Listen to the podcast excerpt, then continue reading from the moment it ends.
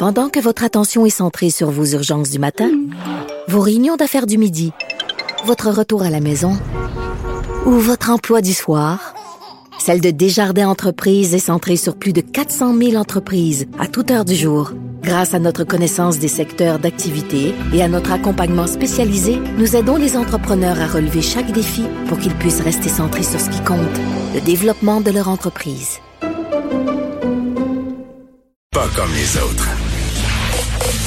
Vous écoutez Geneviève Peterson. Cube Radio. On est avec Guillaume Lavoie. Guillaume, salut. Bonjour Geneviève. Bon, je vais utiliser une expression euh, que tu aimes beaucoup. J'ai l'impression qu'on rejoue dans le même film pour ton premier sujet. Euh, les hydrocarbures qui sont dangereux pour la santé humaine, les compagnies pétrolières qui semblent le savoir depuis belle lurette, un peu à l'image euh, des compagnies qui officient dans le tabac. Exactement. Et là, c'est une petite bombe qui tombe dans le journal Le Guardian aujourd'hui. Ben oui. Et imaginez, c'est comme si on avait trouvé les mémos, les études, bref, les compagnies pétrolières depuis les années, fin des années 60, donc il y a à peu près 50 ans, ont des études qui disent, qui disent très clairement que brûler des hydrocarbures, que ce soit dans des usines, que ce soit du, euh, charbon ou du mhm. pétrole, libère des microparticules dans l'air et c'est un, un, contact direct avec euh, la, pollution de l'air et donc ça atteint la santé humaine. Et là, ce qui est assez fascinant là-dedans, c'est pas que en soi les compagnies savaient ça, c'est qu'elles le savent depuis ce temps-là, mais qu'est-ce que les compagnies pétrolières ont à peu près toujours dit depuis quand de nombreux gouvernements ont voulu mettre des mesures anti-pollution, mhm. forcer des réductions, ben, les mêmes compagnies qui à l'interne avaient des mémos qui disaient il y a un lien direct entre notre produit et l'atteinte à la santé, une menace directe à la santé, c'est très clair. Là. Mais les mêmes compagnies disaient publiquement que les études qui disaient ce genre de choses-là, euh, il n'y avait pas de lien de causalité, que c'était des études un peu bâclées, que les gouvernements avaient tort. Bref, moi, j'ai un produit, je sais qu'il y a un degré de dangerosité et j'utilise l'ensemble de mes moyens de lobbying, de relations publiques hmm. pour vous dire que ce n'est pas vrai. Ben oui, mais est-ce qu'on est vraiment surpris de ça, Guillaume? Honnêtement, tu me dis ça aujourd'hui, puis je suis comme, ben oui, on attendait juste la date euh, à laquelle ça allait sortir, mais je veux dire, c'est totalement euh, des stratégies qui ont été utilisées de tout temps. Tu sais, je faisais tantôt le parallèle avec les compagnies de tabac, mais même euh, pourrait parler de l'industrie du sucre, de toutes sortes d'industries comme ça qui qui savent très bien que leurs produits transformés ont des effets sur la santé humaine et préfèrent euh, se taire ou préfèrent encore faire faire des études par leurs propres scientifiques, puis qui dit études payées dit résultats d'études fortement mais l'enjeu ici, c'est même pas euh, des produits dangereux. il, y en, a tous les jours. Mais bien sûr. Il y a des les cosmétiques euh, et autres. Euh, l'enjeu, c'est pas la dangerosité du produit comme tel, c'est le lien ou l'atteinte à la santé publique que je sais moi et que j'essaie de cacher. Et c'est ça qui est le, problème. Et habituellement, même quand ça, ça arrive, encore faut-il avoir la preuve. Hmm. Et là, on pourrait dire qu'on savait pas, par exemple, euh, moi, je me souviens toujours d'une publicité dans le monde du tabac. C'est une vieille publicité qui disait, vous savez que la majorité des médecins préfèrent fumer telle sorte de, de cigarette parce qu'il y a un filtre. Ou fumer est bon pour vous, etc. Ben oui. Alors, si on apprenait tous en même temps qu'il y a un lien direct à la santé, ça, c'est une chose. Si moi, je sais depuis des années qu'il y a ce lien-là, mais ben là, c'est de la fraude. C'est quelque chose de potentiellement criminel. Et regardez ce qui s'est passé dans l'industrie du tabac. On a fini par avoir la preuve, non pas que le tabac avait une incidence négative sur la santé, mais que les compagnies, les cigarettiers, les compagnies de tabac savaient ça depuis fort longtemps. Et c'est pour ça qu'elles ont été poursuivies. Et là, c'est, c'est pas un peu, là. Parce que si je poursuis, il faut que je sois capable de démontrer un dommage. Une fois que j'ai fait le lien, les dépenses, ne serait-ce qu'en santé, que ce soit privé ou mais surtout public, et là, vous avez des cigarettiers qui ont dû payer, juste comme ça, là, au Québec, c'est presque 15, 20 milliards de dollars. Puis là, c'est pas les autres provinces. Aux États-Unis, il y a eu un règlement hors cours avec à peu près 46, 47 États, donc mhm. presque le pays au complet, pour à peu près 200 quelques milliards de dollars. Ça imagine. alors, si jamais, on va voir, cette histoire-là va avoir des jambes pendant longtemps, ah si je suis capable de prouver que vous saviez ça, et là, on a littéralement la preuve quelles vont être les conséquences au niveau légal, au niveau judiciaire de la chose, parce que c'est très clair que quand on atteint la santé, comme beaucoup de, je pourrais dire que ça a eu un impact soit en privé, c'est-à-dire moi personnellement, j'ai été plus malade, j'ai perdu la jouissance de vie, j'ai pu travailler moins longtemps, j'ai eu des pertes économiques, etc. Ou sinon, je fais ça en comptabilité nationale. Mm. La santé, ça coûte cher partout.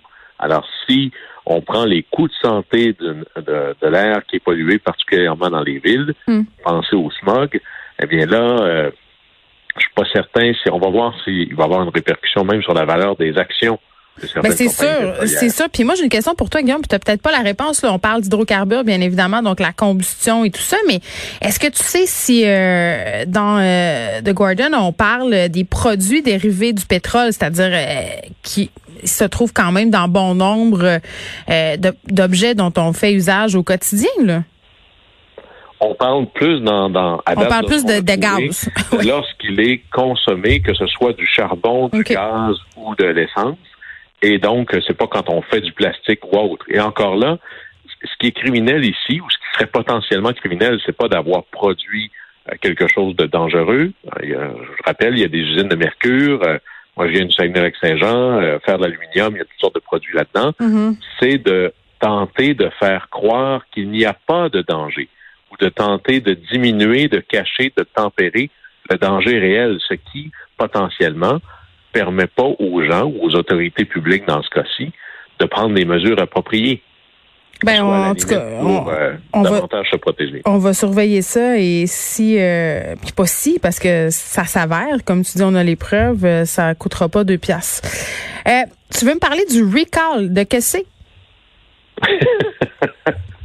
c'est pas juste une touche sur les vieux téléphones. C'est ça, je suis comme, voyons. Alors, on s'en va en Californie et en gros, là, Recall 101. Et moi, transparence totale, je trouve ça complètement fourette. OK. Mais ça existe, c'est très populaire dans les milieux conservateurs euh, euh, au niveau là, du plancher. On avait ça dans le temps du Reform Party. En gros, qu'est-ce qu'un recall? C'est le pouvoir absolu aux citoyens. C'est-à-dire, j'ai voté pour quelqu'un, euh, je trouve qu'il fait pas une bonne job, et pourquoi est-ce que j'attendrais la fin de son mandat? Pourquoi je me ferais pas une pétition qui permettrait de forcer une élection tout de suite? Et là, mais il y a 19 États aux États-Unis où ça existe. Euh, et en Californie, c'est là où c'est. C'est un des États où c'est le plus facile. Alors, si moi, je réunis 12% des électeurs, ils signent à l'intérieur d'une période X, eh bien, on déclenche, dans le fond, un espèce de référendum sur la personne. Et si ça passe, ben, on le change. On n'attend même pas. Alors, c'est, c'est complètement fourraide, pour pas dire débile, parce que ça fait partie dans le club des fausses bonnes idées, là. Parce que, imaginez, si on veut que nos élus puissent prendre des mesures qui vont avoir de l'allure à la fin. Mhm. On ne peut pas demander, c'est comme demander à Wayne Gretzky de scorer un but à chaque présence. Non, à un moment donné, là, il faut du temps au temps. Là. Alors, si je laisse même pas le temps d'un mandat complet puis que je veux me débarrasser de mon élu n'importe quand, ben là, ça, diminue le courage. Et là, on avait une espèce de vedette en politique américaine. C'est le gouverneur de Californie, euh, Gavin Newsom. Mhm longue expérience politique. Il était maire de San Francisco à 37 ans. Il a été lieutenant-gouverneur et là, il est quand même gouverneur de la sixième puissance économique du monde. Il a été élu en 2019. Ça, et là, lui, on le voit déjà parti, Sky's the Limit, c'est la Maison Blanche. On verra ce qu'il va faire après. Il est encore jeune. Et là, il gère la pandémie. Ça se passe pas très, très bien. Euh, il y a des enjeux euh, avec le confinement. Il y a eu des enjeux qu'il avait dit à tout le monde, on va pas au restaurant, il se fait prendre en photo, il est au restaurant. La distribution des vaccins, ça n'allait pas tellement bien. Et là, évidemment, qui est-ce que vous pensez qui organise une campagne pour le recall? Ben, est-ce que c'est Donald, est-ce que c'est Trump? ben, il va y avoir des gens qui ont fait ça, mais si vous donnez, si vous permettez de sortir quelqu'un de sa chaise avant même la fin de son mandat, il y en a qui vont se faire plaisir. Alors là, ils viennent de ramasser les 1,5 millions de signatures ou à peu près. Et la dernière fois que c'est arrivé, c'était un autre gouverneur démocrate. On était en 2003. Et là, le vote est en deux parties. C'est comme un bulletin de vote avec deux questions. Voulez-vous, oui ou non, vous débarrasser du gouverneur qui est là? Et si vous dites oui, après ça, en bas du bulletin, on choisit qui vous voulez pour le remplacer. Et en 2003, il avait fait ça. On s'était débarrassé du gouverneur Gray Davis et on avait voté pour le gouvernateur. Ah, Schwarzenegger. Qui était devenu ben, gouverneur de la Californie, comme ça.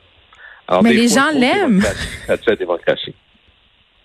Mais là, on va voir. Là, cette fois-ci, c'est pas clair que le gouvernement va perdre son Ouais. référendum. Mais vous imaginez, la sixième puissance économique du monde, on est en pleine pandémie qui n'est pas complètement terminée. Et qu'est-ce qu'on va faire? On ne donnera pas la patience d'attendre la fin du mandat pour se débarrasser du gouverneur. Non, non, on va organiser une méga campagne pour essayer de faire ça maintenant. C'est assez spécial. Ben, c'est surtout anti, antiproductif. Oui, et, et la Californie, c'est quand je dis trop de démocratie, tu la démocratie. Vous avez encore plus que ça. Non seulement je peux avoir le recall, et en Californie avec euh, Schwarzenegger, on appelait ça total recall. c'est au- c'est aussi ce qu'ils appellent l'initiative référendum de référendaire. C'est-à-dire que j'ai le droit de forcer, moi, à mettre une question sur le bulletin de vote pendant qu'il y aura une élection. Alors, à la fin, je peux dire, moi, vous savez pourquoi je vais organiser une campagne pour qu'il y ait un bulletin de vote qui dise, voulez-vous qu'on double le budget de l'éducation? Puis là, ben, peut-être que ça va être oui. Mais évidemment que je pourrais avoir aussi une question, voulez-vous que je quadruple le budget de la sécurité publique? Et là, la réponse pourrait être oui. Alors, les pauvres élus californiens, quand ils arrivent pour travailler le matin, à peu près le trois quarts du budget a déjà été décidé comme ça. Alors, à un moment donné, là, gouverner, c'est choisir, mais si je vous prends tout ça en tranches comme ça, je vais probablement me créer un déficit assez important. Hum, Guillaume, merci beaucoup. On se retrouve lundi. Au plaisir. Bye bye.